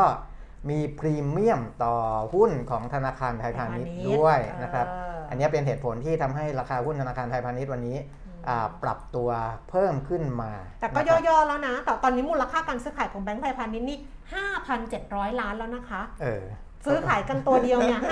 5,700 ล้านนะโอ้คะยอันนี้มันต้องมีแบบกองทุนเออต่างชาติอะไรเข้ามาแบบขนาดใหญ่อะนะ นี่เป็นเป็นตัวตัวเดียวนี่หนึ่งใน 25เปอร์เซ็นต์ของอ่าฮะเพราะมูลค่าการซื้อขายรวม 20,000 ล้าน เออ เออ ตัวเดียว 25เปอร์เซ็นต์ซื้อขายไป 25เปอร์เซ็นต์น่ะ อ่าฮะ แต่ว่าราคาเริ่มย่อลงมาแล้วสำหรับ SCB ครับ ค่ะอ้าวทีนี้อืมอ่ามาถึงอ่าดีลนี้เนี่ยอืม นะครับเอ่อจริงๆแล้วเนี่ยมันมาจากนโยบายตั้งแต่เริ่มแบ่งสายมีผู้จัดการ 4 คนเลยนะ อืม แล้วเขาจะบอกว่าผู้จัดการแต่ละคนทำอะไรยังไง อืม อันนี้ผมโฟกัสมาที่ดรอารักษ์สุธีวงศ์เพราะว่าดรอารักษ์สุธีวงศ์เนี่ยอ่า ได้รับแต่งตั้งมาเป็น CEO ของบริษัทหลักทรัพย์ไทยพาณิชย์แต่ก็ยังเป็นผู้จัดการใหญ่ไทยพาณิชย์อยู่นะอืมแล้วก็เป็นประธานเจ้าหน้าที่บริหารบริษัท SCB 10X อืมนะอ่าถ้าตัวย่อเขาก็จะใช้ว่า SCB แล้วก็เลขอืม 10X เนี่ยอ่า21มกราคมอืม63นะครับ เป็นมาเป็น CEO ของ SCB 10X นะ ก่อนหน้านี้กุมภาพันธ์เป็นผู้จัดการใหญ่นะครับ อ่าอ่าดรอารักษ์เนี่ย เขาประวัติเขาเนี่ยเขาเรียนที่อเมริกานะตั้งแต่ปริญญาตรีปริญญาโทปริญญาเอกนะครับ แล้วก็ทำงานร่วมกับงานบริษัทใหญ่ๆมา แล้วก็มีมีอไอเดียในเชิงของการลงทุนในเชิงบริษัทพวกนี้นะครับ ให้ดูว่าจุดเริ่มต้นที่เขาพูดถึงการที่จะนำพาหน่วยธุรกิจของ 10x เนี่ยนะครับเติบโตนะครับเขาบอกว่า 10x เนี่ยธุรกิจของ 10x เนี่ยจะต้องมองไปถึงการขยายธุรกิจได้ในระดับภูมิภาคอืมไม่ใช่แค่ระดับในประเทศนะครับอ่าแล้วก็การเติบโตเนี่ยเขาวางไว้เป็น 2-3 แนวทางตั้งแต่แรกแล้วนะ คือแนวทางแรกเลยคือ Venture Builder VB เนี่ยอันเนี้ยเป็นการลงทุนร่วมสร้างสตาร์ทอัพใหม่ ๆ นะครับ คือคือเห็นใครมีศักยภาพอืมก็เข้าไปช่วยลงทุนอ่าเป็น Ven- Ven- Venture Builder ก่อนค่ะไปช่วยสร้างเขาขึ้นมาอืมนะจากฐานเลยนะสนับสนุนผู้มีความสามารถมีท a เลน t เข้าถึงเทคโนโลยีได้ เขาเป็นหัวหน้าทีมฮัน เออฮันจีพยอง นั่นแหละ ในก็สตาร์ทอัพก็คือคิมซอนโฮครับในใช่สตาร์ทอัพให้เออนึกภาพคิมซอนโฮเออเป็นหัวหน้าฮันหัวหน้าทีมฮันฮัอ่าฮะฮันจีพยองในสตาร์ทอัพเออ ถ้าเห็นว่าเจ้าของไอเดียหรือผู้ที่อ่าเริ่มต้นธุรกิจเนี่ยอ่ามีไอเดียที่ดี และก็อืมทางธนาคารสอดคล้องกับทิศทางที่จะผลักดันไปอืมก็จะไปช่วยสนับสนุน เพื่อให้ไอเดียนั้นเนี่ยบรรลุผลสำเร็จมันเป็นจริงมันเป็นจริงอ่าอืมอันนี้คือแนวทางแรกค่ะแต่สิ่งที่เกิดขึ้นกับบิตคัพเนี่ยค่ะไม่ใช่แนวทางนี้ค่ะมันเป็นแนวทางที่อ่สองที่สองที่เขาใช้ว่า strategic investment and partnership ค่ะ อันนี้ไม่ได้ไปร่วมตั้งแต่ไปก่อตั้งเขาแล้วค่ะเขาตั้งมาแล้วเขาทำมาสำเร็จแล้วในระดับหนึ่งสำเร็จแล้วจริง ๆ ก็สำเร็จเยอะแล้วนะอ่าเพราะถ้ามองเนี่ยโอ้การโตก้าวกระโดดแบบนี้อืมก็เข้าไปร่วมทุนเลยค่ะเขาเรียกว่าเป็น strategic investment คือการร่วมทุนทางยุทธศาสตร์ค่ะนะการร่วมทุนเนี่ยก็ก็เอ่อเหมือนก่อนหน้านี้ที่เป็นโกเจกอะ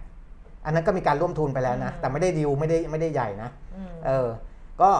เอ่อเข้าไปช่วยทางด้านเป็น financial partner นะเอาเงินเข้าไปให้ไปช่วยทำธุรกรรม แล้วก็เอ่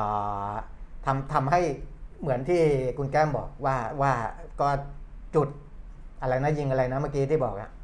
จรวดจรวดลืมแล้วเหรอเออจะลืมแล้วลืมแล้วเหรอเออลืมละลืมใจเย็นนะอะอันนั้นเป็นแนวทางที่สองๆโอ้ลืมเร็วมากเลยอะแป๊บเดียวแนวทางลืมละเอ่อ แนวทางที่ 3 ก็คือ VC ก็คือ Venture Capital Capital อ่าคือการ Venture เข้าไป Capital ร่วมทุนอย่างเงี้ยใช่นะคะใช่ช่วยเหลือสตาร์ทอัพให้เติบโตได้เร็วยิ่งขึ้น อันเนี้ยมันก็เหมือน 2 กับ 3 อะอืมหลักๆนะอืมก็คืออ่าเข้าไปโดยให้แต่เติมับนโตคนได้ละแบเร็บวไงมันอืมเข้าไปอืมคนละแบบอ่าฮะการเป็น strategic partner partner กับครับ venture capital มันมันคนละรูปแบบกัน เอออืมนะเอ่อ ก็อันเนี้ยส่วนส่วนการแนวทางแต่ละแบบเนี่ยค่ะเอ่อเขาก็จะมีการขยายความแหละว่าค่ะถ้าจะให้เร็วเนี่ยก็คือแนวแนวเนี้ยแนวบิดครับเนี่ยนะคืออ่านี่ไงแต่บิตคัพมันคือประสบความสำเร็จอยู่แล้วเอไงอ venture เออ capital เนี่ยมันอาจจะยังแบบไม่ได้ประยังไม่ได้แบบประสบความสำเร็จครับมาไงครับเป็นแบบเห็นว่ามีแนวโน้มจะดีหรืออะไรประมาณเนี้ยเออแล้วก็ เออเข้าไปร่วมทุนแล้วเดี๋ยวก็ว่ากันว่าตอนที่เขาจะส่งคืนให้อะครับเขาจะถอนทุนอะอืมเขาจะได้อะไรกลับมาเออมันเป็นเงื่อนไขเออออะไรประมาณเนี้ยมันจะไม่เหมือนกัน ก่อนหน้านี้เนี่ยมีเมื่อกี้โกเจกอืมนะแล้วก็มีมันนิกส์นะครับที่ธนาคารไทยพาณิชย์ก็ไปร่วมกับอาบาคัสจากจีนอืมนะครับอ่าอันนั้นก็ก็เข้าไปร่วมแล้ว นี่เขาใช้คำว่าอย่างนี้ SCB 10X มีบริษัทที่กำลังอยู่ในกระบวนการเริ่มต้นนะครับ ตอนนี้มีอยู่ 3 บริษัทที่เริ่มต้นแล้วอ่าถือว่าเป็นยานถ้าเปรียบเป็นยานอวกาศ ก็ถือว่าได้ถูกยิงออกจากฐานไปแล้วอ่าอันนี้เขาใช้ยานอวกาศใช่อ่ายานอวกาศ ก็เขาบอกยันแม่อ่าก็อ่าคือ SCBX อะเขาจะเรียกตัวเองว่ายันแม่เออเออตลอดนะอืมส่วนบริษัทใหม่อยู่ระหว่างต่อโครงสร้างยาน แต่สิ่งที่จะเกิดขึ้นได้ง่ายกว่าการสร้างใหม่ การสร้างใหม่เนี่ยมันเหมือนเป็นประกอบประกอบใช่ยานใช่ใหม่ใช่ใช่ใช่ใช่ใช่ลิ้นหัวละใช่ใช่ใช่ใช่ใช่ไปประกอบยานใหม่ถูกถูกเออแต่สิ่งที่เกิดขึ้นง่ายกว่าการไปประกอบยานใหม่ก็คือ การเข้าไปร่วมทุนเลยมันมียานอยู่แล้วไงเออก็จุดชนวนมันอะให้มันพุ่งเอออืมซึ่งอันเนี้ยดรอารักษ์พูดไว้อ่าในปีตอนที่แกเขาเข้ามารับตำแหน่งใหม่อ่าๆไอ้ในในธุในธุรกิจที่เขาดูแลเนี่ย นะเพราะฉะนั้นเขาบอกว่าจะมีบริษัทร่วมทุนอีก 2 รายอ่าซึ่งอันเนี้ยน่าจะเป็นหนึ่งในในรายนะเพราะตอนนั้นเขาพูดก่อนยังหาไม่นั้นพูดถึงบิ๊กใช่คัพใช่กันพูดก่อนที่จะมีถูกดีลนี้ถูกเอถูกอนะครับนี่ก็คือหนึ่งใน เพราะฉะนั้นก็เหลืออีกหนึ่งลาย เขาไปมาแล้วหรือยังไม่รู้เพราะเขาเออบอกว่าไม่รู้อะ2รายในปี 63อันนี้มันอาจจะชะลอมาอ๋ออ๋ออ๋อจากปี 63 มาเป็นปี 64 เพราะเขาพูดก่อนปี 63 ด้วยอ่าอ่านะครับนะก็แต่ว่าให้เห็นว่าอืมมันไม่ใช่ ปุ๊บปั๊บแล้วเกิดเพราะดีลขนาดนี้เนี่ยอืมหมื่นกว่าล้านเนี่ยคุณแก้มมันคุยกันมาระยะหนึ่งใช่แล้ต้อวงแหละคุยเยอะเนาะนะแต่เขาก็ดีนะเงียบดี เออครูคุยเงียบดีแล้วก็แล้วก็ฟังซี่ของน้องน้องท็อปเนี่ยคุณอ่าฮะจิรายุทธ ทรัพย์ศรีโสภาที่เป็นเจ้าของปิดคับเนี่ยครับก็ไปออกสื่อเยอะมากเลยแต่แกก็เงียบเหมือนกันนะเรื่องนี้นะเออแบบเออไม่แต่ในใจเนี่ยเขารู้อยู่แล้วพุ่งว่าพลาดเขารู้อยู่แล้วใช่เลยต้องรู้อยู่แล้วเออสิคุยกันมาก่อนต้องพุ่งพลาดอยู่แล้วล่ะฉนั้นเนี่ยอ๋อเออเขาก็โอ้ยเนี่ยเดี๋ยวเดี๋ยวเดี๋ยวออเดี๋ยวอาดีอาใจกันจะเกิดี๋ดยแล้วอะไรอย่างเดี๋เงี้ยยวเขาอาจจะไม่ได้อย่างอะนี้ไม่ก็ได้ได้ไม่ขนาดน้องนี้เขาอาจจะไม่ใช่อย่างนี้ก็ได้เออะอเอานะพูดถึงการเตรียมการของ SCB อืม 10X เนี่ยอืมขยายความอีกนิดหนึ่งอืม นะครับว่าทางแบงค์เนี่ยพอรู้ว่าจะแบ่งสี่สายอ่าอาจจะลุกเข้าไปธุรกิจนู้นนี้นั้นแล้วเนี่ยเขาก็ให้ SCB 10X เนี่ยเงินทุนเนี่ยอืมให้ก้อนแรกเนี่ยไม่ได้มากมายอะไรคุณแก้มอืมสองหมื่นล้านอืมนะให้ไว้20,000ล้าน แต่อันนี่ใช้เขาใช้ไป1 7 0 0 0กว่าล้าน17,000มันก็โอเคนะเออจะไม่หมดก่อนหน้านั้นเขาใช้ไปก่อนหน้านั้นด้วยแล้วอ๋ออ่าเคสเล็กๆน้อยๆเนี่ยค่ะนะครับแต่ว่าก็ก้อนก้อนแรกตอนนั้นเนี่ยให้ไว้20,000ล้านบอกอ่าไปเอาไปดูเลยนะซึ่งอ่า มีเงินลงทุนเดิมที่เคยลงทุนไปแล้ว 4,000 5,000 ล้านอืมเพราะฉะนั้น SCB 10X เนี่ยจริง ๆ ก็จะมีสัก 25,000ค่ะล้านบาทนั่นแหละค่ะนะแต่ว่าเขาก็คงขยายเพิ่มเติมได้ ถ้าเกิดว่าอยากจะลงทุนอะไรเพิ่มเติมนะค่ะก็ให้เห็นว่านี่คือแนวทางที่กลุ่มสถาบันการเงินขนาดใหญ่ค่ะเขามองและเขาวางไว้และ เขาต้องใช้เวลาเตรียมตัวฟูมฟักมานะอืมไม่ใช่อยู่อยู่ดีลอะไรต่างๆ มันจะเกิดขึ้นได้ปุบปับนะครับอืมอะนี่ก็เล่าไปถึงเอ่อเรื่องของที่มาที่ไปเลยแล้วกันว่ายิ่งยิ่งเป็นคุยอะไรไปบ้างคนดูยิ่งลดลง หายไปแล้วใช่ไหมเออเออเอคนอดูยิ่งลดลงนะอะแต่ว่าเดี๋ยวดูให้นิดนึงพอคดีรับไป หลายคนก็อาจจะคือฟังของคุณเปรมิตรเนี่ยในซีกของทาง SCB นะคะใช่ว่าเขามียุทธศาสตร์ยังไงอ่าฮะแล้วเขาเดินหน้ายังไง แล้วก็ ดูในแง่ของนักวิเคราะห์ที่ประเมินธนาคารไทยพาณิชย์ในเรื่องของหุ้นครับว่าการเข้าไปซื้อบิตคัพเนี่ยหนึ่งก็คือว่าสมเหตุสมผลไม่แพงอ่าราคานะคะ ไม่ได้แพงเกินไป แล้วก็สร้างโอกาสในอนาคตให้กับ SCB ครับในการที่จะเติบโตในธุรกิจที่มันเป็นทางแพลตฟอร์มที่มันเป็นดิจิทัล การเงินซึ่งมันจะต้องรองรับใน 3-5 ปีข้างหน้าแบบที่คุณอาทิตย์นันทวิทยาประธานเจ้าหน้าที่บริหาร และประธานกรรมการบริหารของ บริษัท SCBX เนี่ยบอกครับไว้ว่าครับเออมันจะต้องมันรองรับตรงนี้แหละ แต่ว่าถ้ากลับมาดูในซี่ของคนที่เป็นคนขายอ่าแล้วก็รับเงิน 17,850 ล้านบาทอ่าฮะนะก็คือคุณท็อปจิรายุสทรัพย์ศรีโสภาครับอันนี้อ่านมาจาก Read the Cloud อ่าคือคุณท็อปเนี่ยจะให้สัมภาษณ์ Read the Cloud ครับเมื่อต้นปี คือครับมกราคมที่ผ่านมานะคะอือฮึหลายคนก็คงจะรู้จักคุณท็อปดีแล้วล่ะ เพราะว่าเขาออกสื่อบ่อย แต่ว่า ใน Read the Cloud นี่เขียนไว้แบบน่าสนใจนะ บอกว่าท็อปจิรายุสทรัพย์ศรีโสภาเป็นหนึ่งในบุคคลที่ถูกกล่าวถึงมากที่สุด ในแวดวงการเงินไทยในขณะนี้อ่าฮะเกิดวันที่ 8 กุมภาพันธ์ ปี 2990 ค่ะ ก็อายุ 31เออย่าง 32 ครับที่ถามว่าสามสิบต้นต้นๆเองคุนะณท็อปอายุเท่าไหร่อะเออเออเด็กอายุ 31 เด็กอะอายุ 31อ่าฮะนะกับเงินที่ ตอนเนี้ย17,850ล้านอืมเขาพูดถึงการมีเงินหมื่นล้านด้วยนะเขาพูดตั้งแต่มกราอ๋อนะเออ แต่อันนี้เนี่ยถ้ามูลค่าบริษัทเขาสามหมื่นกว่านะ30,000กว่า เออ แต่อันนี้ก็แค่เออแค่ครึ่งเดียวนะ เนี่ย แล้ว Read the Cloud บอกว่าอืมเนี่ยชายหนุ่มคนเนี้ยวัย 30 คนเนี้ยนะคะ ก็คืออ่าฮะผู้ร่วมก่อตั้งและประธานเจ้าหน้าที่บริหาร Bitkub Capital Group Holdings หรือ Bitkub แพลตฟอร์มการซื้อขายสกุลเงินดิจิทัล ในวินาทีที่บิตคอยน์มีมูลค่า สูงเกิน 1 ล้าน อันนี้คือ 1 ล้านบาทต่ออ่าฮะบิตคอยน์เนี่ยตั้งแต่ต้นปีนะอืมที่เขาพูดถึงความร้อนแรงเนี่ยนะคะ แล้วก็บอกว่าจริงๆเนี่ยเขาก็คุยเยอะแหละ แต่ว่าบอกว่าย้อนกลับไปเมื่อ 20 ปีก่อนครับคือตอนอายุ 10 กว่าขวบอะอ่าฮะสิบกว่าขวบเนี่ยไม่มีใครเชื่อว่าท็อปจะเติบโตมาแบกรับสถานการณ์อันหนักอึ้ง คือเออทำเข้าสู่โลกของอ่าฮะไอ้เงินสกุลดิจิทัลเนี่ยนะครับในวัยเยาว์เนี่ย เขาเป็นเด็กเกเรอืมที่ทะเลาะกับเพื่อนเสมอ และผลการเรียนตกต่ำทำให้ไม่สามารถยื่นเข้าเรียนในระบบมหาวิทยาลัยไทยตามที่คาดหวังเออแต่เพราะไม่ชอบความพ่ายแพ้อ่าฮะเขากลับใจนั่งอ่านหนังสือวันละ 12 ชั่วโมงเป็นกิจวัตรเออก่อนที่จะคว้าเกียรตินิยมอันดับหนึ่งจากมหาวิทยาลัยแมนเชสเตอร์ แล้วเรียนจบปริญญาโทที่มหาวิทยาลัยออกซฟอร์ดประเทศอังกฤษอ่าสำเร็จตามที่ใฝ่ฝันอืมแต่ถึงอย่างนั้นตอน 20 ต้นๆ ก็ยังไม่รู้ว่าจะทำอะไรอืมฮึจนกระทั่งเจอคำว่าบิตคอยน์เมื่อ 8 ปีที่แล้วเออที่วันนั้นคนไทยแทบไม่รู้จักใช่แล้วคุณท็อปเนี่ยก็มองเห็นคลื่นความเปลี่ยนแปลงครั้งใหญ่ ที่จะเกิดขึ้นกับวงการการเงินท็อปไม่เพียงเห็นศักยภาพว่าเทคโนโลยีจะเปลี่ยนโลกเท่านั้น เขาเชื่อสุดใจ และลงทุนเปิดบริษัทแรกด้วยตัวเองในวัย 23 ปีเออระหว่างทางเขาเจอคำครหาการต่อต้านการเรียกเข้าไปพบ ได้รับการตรวจสอบเนี้ยนะจากหน่วยงานภาครัฐคือเรียกตัวไปตรวจสอบอะคือแบบไอ้เด็กคนนี้มันยังไงวะเนี่ยเออก็โดนเรียกตัวไปตรวจสอบจากหน่วยงานของภาครัฐอยู่บ่อย ๆ เพราะไม่มีใครเข้าใจว่าเขาทำอะไรอ่าฮะจนถึงวันนี้เมื่อพูดถึงเงินสกุลดิจิทัลท็อปคือหนึ่งในคนแรก ๆ ที่ใครๆต่างก็นึกถึงและวิ่งเข้าหาครับนี่คือที่ Read the Cloud ไปหาอ่านดูไป search ดูแล้วกันอ่าฮะเพราะว่าเขาคุยกันเนี่ย ค่อนข้างยาว เนี่ยเขาก็เล่าให้ฟังว่าวีรกรรมที่แสบที่สุดคือชกต่อยกับเพื่อน ตอนป .6 จนแขนหักเข้าเรียนมหาลัยไม่ได้อะไรอย่างเงี้ยอืมแล้วก็นั่งอ่านหนังสืออะคือพลิกตัวเองอะอ่าคือไม่ได้แล้วก็นั่งอ่านหนังสือวันละ 12 ชั่วโมงเนี่ยทุกวันอืม Read the Cloud ถามว่านอกจากตำราคุณเรียนรู้อะไรจากการเข้าห้องสมุดวันละ 12 ชั่วโมง คุณท็อปบอกว่า เรียนรู้สองอย่างครับ อย่างแรกคือความอดทนอืมจากคนที่ไม่เคยอยู่นิ่ง ๆ อยู่ดีๆ ต้องเปลี่ยนจากหน้ามือเป็นหลังมือให้นั่งเฉย ๆ มันทรมาเอนอเออแต่ตัดสินใจไปแล้วสัญญากับตัวเองไปแล้วว่าจะเปลี่ยนเป็นเด็กที่เรียนดีให้ได้ ไม่อย่างนั้นเดี๋ยวตอนอายุ 80-90 มองกลับมามันจะเป็นปมใหญ่ที่ไม่เคยถูกแก้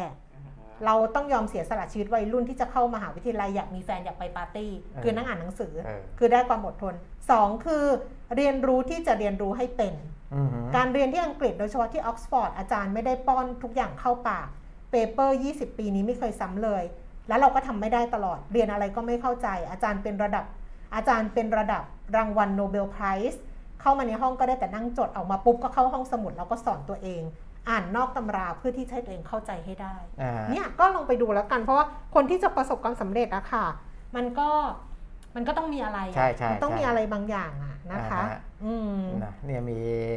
อ่าคุณธนากรบอกว่าผมไม่ยุ่งบิตคอยหรือเหรียญอะไร เพราะเราไม่เห็นกิจการกำไรขาดทุน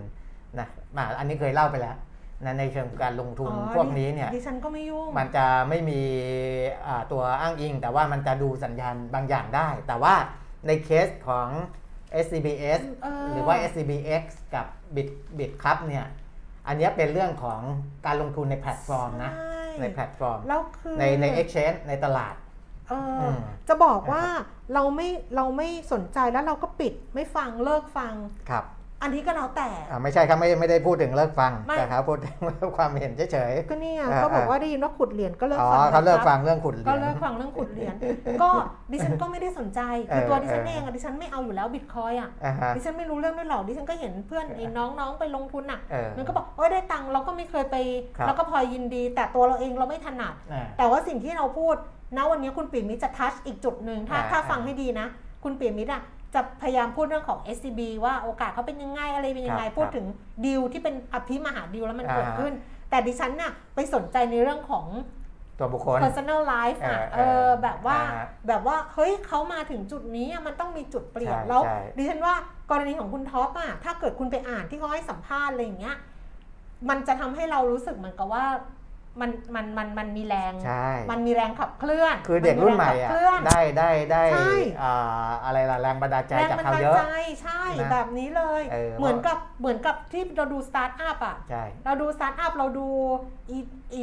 เดี๋ยวนะชื่ออะไรเด็กคนนั้นไอ้นำจูยอกอะเออนำโดซานอะอ่าฮะนำจูยอกแสดงเป็นนำโดซานนำโดซานเนี่ยทำไอ้ซามซานเทคกับเพื่อน 3 คนน่ะครับไม่เคยประสบความสำเร็จเลย เพราะว่าทำแล้วไม่รู้ว่าจะไปทางไงใช่จนกระทั่งเขามี มีฮันจีพยองเนี่ยอีหัวหน้าทีมฮันเนี่ยอ่าอ่าที่แบบพอเขาเข้า Sandbox ได้ พอมีคนชี้ให้เขาอะใช่โอ้โหเขายิ่งกว่าจรวดอะไรอีกเขาอ่าไปจนแล้วเขาทำถึงขนาดเด็กเด็กๆ ที่จบวิศวะเราไม่รู้อะไรอ่าฮะทำไอ้รถที่ขับเคลื่อนอะไอ้ยานยนต์ไร้คนขับครับ อะไรอย่างเงี้ยแล้วก็ไปจนแบบ นั่นก็คือยูนิคอแล้วร์นถ้าไปศึกษาเขาเนี่ยอายุ 31 เนี่ยนะครับไม่ใช่ว่าเขาประสบ ความสำเร็จมาง่ายๆนะใช่คืออาจจะเห็นว่าอายุน้อยได้เท่านี้แต่ในระหว่างทางเนี่ยนี่ไงที่เขาพูดเนี่ยเขาผ่านอะไรเยอะมากใช่นะครับ และน่าทึ่งมากที่อืมผมบอกไปตั้งแต่ต้นแล้วว่า บริษัทที่เป็นคู่แข่งกับเขาที่จะเข้ามาเป็น exchange ทางด้านของอาตลาดเนี่ยสินทรัพย์ดิจิทัล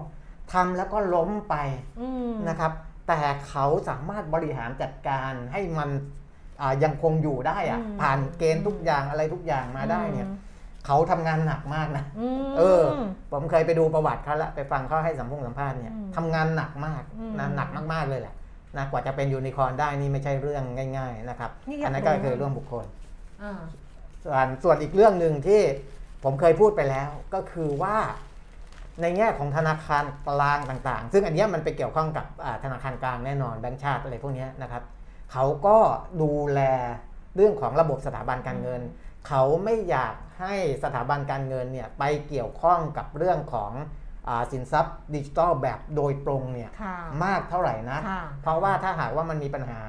มันอาจจะสะเทือนมาถึงสถาบันการเงินได้ค่ะแต่เคสเนี้ยอ่าถ้าพูดถึงความเสี่ยงตรงนั้นเนี่ยมันน้อยค่ะเพราะไม่ได้เป็นการเข้าไปลงทุน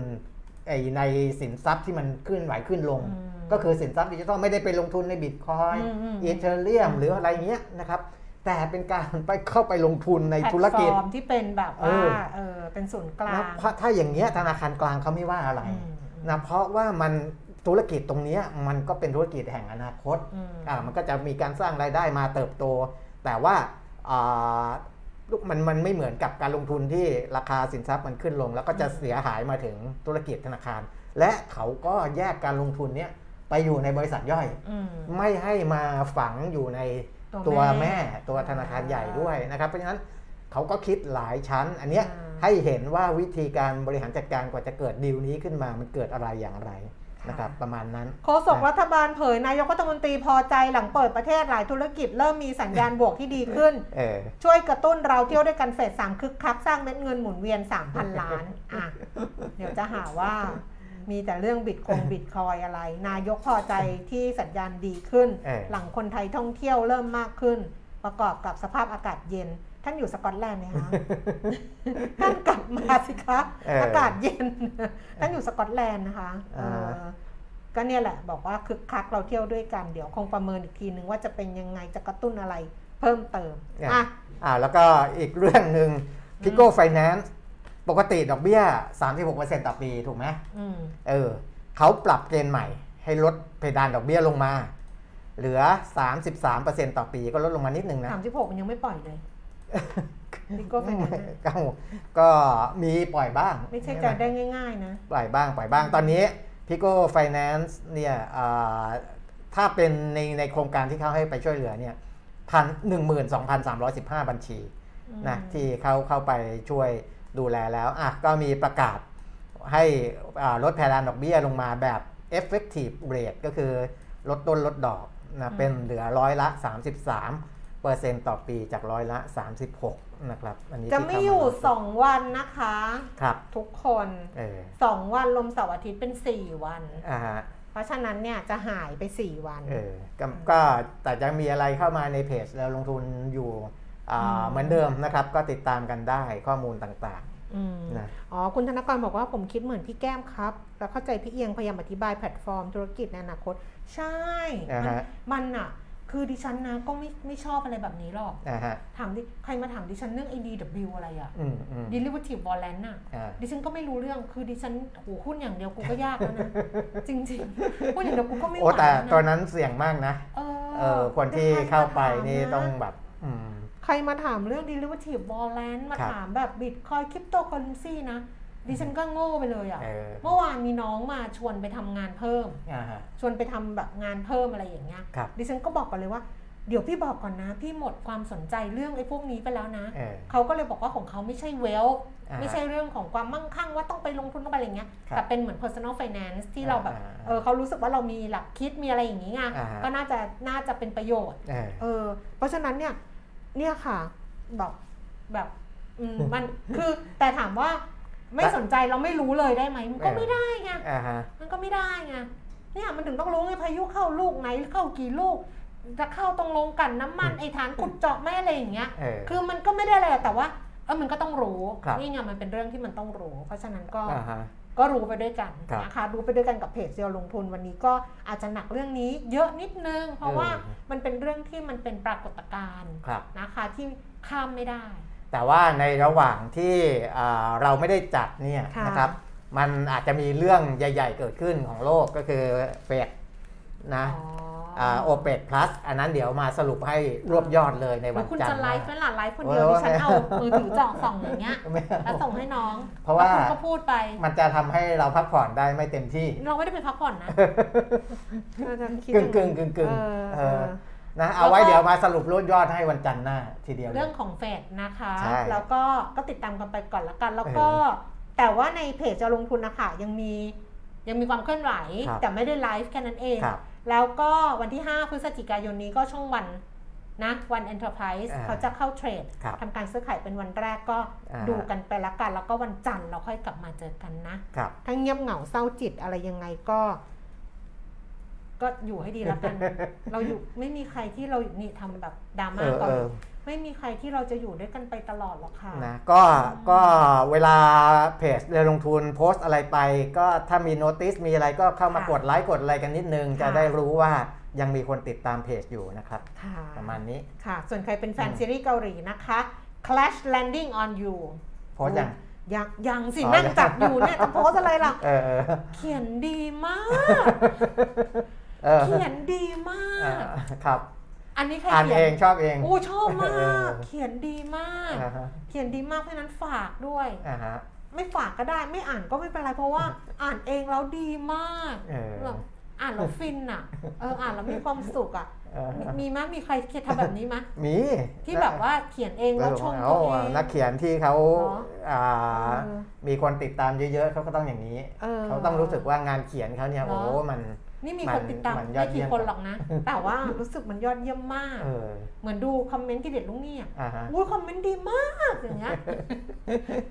ไม่มีใครบอกบอกตัวเองทุกวันอ่านี่จะได้จะได้มีพลังทำงาน ใช่ใช่นี่มีคนส่งห้าห้าห้าเอมาอไม่งั้นไม่มีพลังทำงานไงเออเขียนเองก็อ่านเองโอ้ยเธอฉันเขียนดีจังเลยเออคอมเมนต์เองโอ้บอกตัวเองทุกวันโอ้ฉันคอมเมนต์ดีจังเลยฉันพูดดีจังเลยแบบเนี้ยอ่าฮะเออไม่ต้องรอให้คนอื่นชมเออเราให้กำลังใจตัวเองไว้ก่อนจะได้มีแรงในการทำงานนะคะครับแล้วก็วันจันทร์อืมค่อยกลับมาเจอกัน ก็ช่วงที่ไม่ได้ไลฟ์ก็ฝากทั้งเพจทั้งเพจนั่นแหละเรียวลงทุนนะคะ คอยเข้าไปอัปเดตดูกันละกันนะมีเรื่องอะไรมาฝากกันบ้างนะอ่าฮะส่วนวันนี้ไปแล้วนะคะ เจอกันวันจันทร์สวัสดีค่ะ สวัสดีครับ